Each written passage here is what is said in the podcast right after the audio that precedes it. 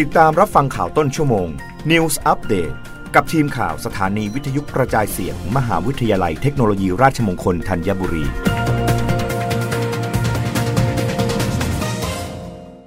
รับฟังข่าวต้นชั่วโมง โดยทีมข่าววิทยุราชมงคลธัญบุรีค่ะ สมเด็จพระกนิษฐาธิราชเจ้ากรมสมเด็จพระเทพรัตนราชสุดาสยามบรมราชกุมารี พระราชทานปริญญาบัตรแก่ผู้สำเร็จการศึกษา จากมหาวิทยาลัยเทคโนโลยีราชมงคลธัญบุรี ประจำปีการศึกษา 2563 วันนี้เวลา8นาฬิกา50 นาที พระบาทสมเด็จพระเจ้าอยู่หัวทรงพระกรุณาโปรดเกล้าโปรดกระหม่อมให้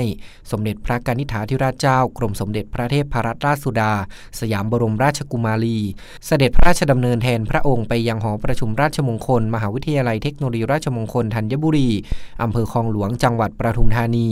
ในการพระราชทานปริญญาบัตรแก่ผู้สำเร็จการศึกษาจากมหาวิทยาลัยเทคโนโลยีราชมงคล ครั้งที่ 35 ประจำปีการศึกษา 2563 เป็นวันแรก ณ หอประชุมราชมงคล มหาวิทยาลัยเทคโนโลยีราชมงคลธัญบุรี ตำบลคลอง 6 อำเภอคลองหลวง จังหวัดปทุมธานี โดยในวันนี้มีผู้ทรงคุณวุฒิจากมหาวิทยาลัยเทคโนโลยีราชมงคลธัญบุรี เข้ารับพระราชทานปริญญาดุษฎีบัณฑิตกิติมศักดิ์ 11 คน และมีผู้สำเร็จการศึกษาระดับปริญญาเอก ปริญญาโท และปริญญาตรี เป็นบัณฑิตจากมหาวิทยาลัยเทคโนโลยีราชมงคลธัญบุรี ในคณะบริหารธุรกิจ วิทยาลัยการแพทย์แผนไทย คณะสถาปัตยกรรมศาสตร์ คณะศิลปกรรมศาสตร์ คณะวิศวกรรมศาสตร์ คณะวิทยาศาสตร์ และเทคโนโลยี คณะเทคโนโลยีคหกรรมศาสตร์ และคณะศิลปศาสตร์จำนวนทั้งสิ้น 4,669 คนสำหรับมหาวิทยาลัยเทคโนโลยีราชมงคลธัญบุรี เป็นมหาวิทยาลัยที่มุ่งมั่นจัดการศึกษา วิจัย วิชาการ ผลิตกำลังคนด้านวิทยาศาสตร์ และเทคโนโลยี นวัตกรรมที่มีคุณภาพ เป็นบัณฑิตนักปฏิบัติ เพื่อตอบสนองอุตสาหกรรมเป้าหมายของการพัฒนาประเทศนัทพลดีอุดทีมข่าววิทยุราชมงคลธัญบุรีรายงานกระทรวงการพัฒนาสังคมและความมั่นคงของมนุษย์ รุดใช้ระบบ telemedicine บำบัดผู้ป่วยเปราะบางจิตเวชในสถานรองรับ นายจุติไกลเลิกรัฐมนตรีว่าการกระทรวงการพัฒนาสังคมและความมั่นคงของมนุษย์หรือพอมสั่งพอมร่วมมือกับกรมสุขภาพจิต เร่งแก้ไขปัญหาสุขภาพจิตกลุ่มเปราะบางพบว่ากลุ่มเปราะบางในการดูแลของพอม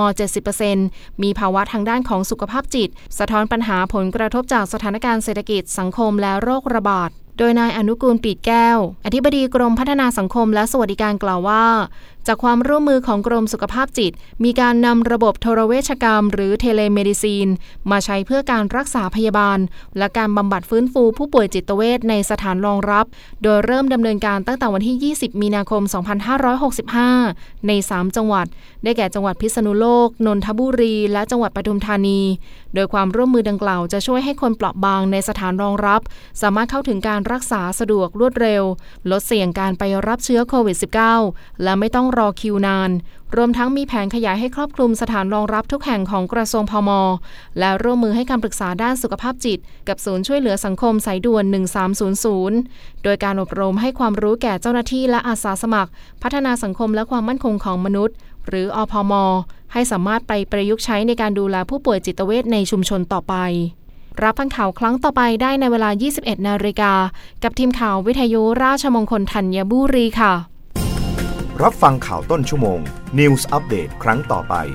กับทีมข่าวสถานีวิทยุกระจายเสียง มหาวิทยาลัยเทคโนโลยีราชมงคลธัญบุรี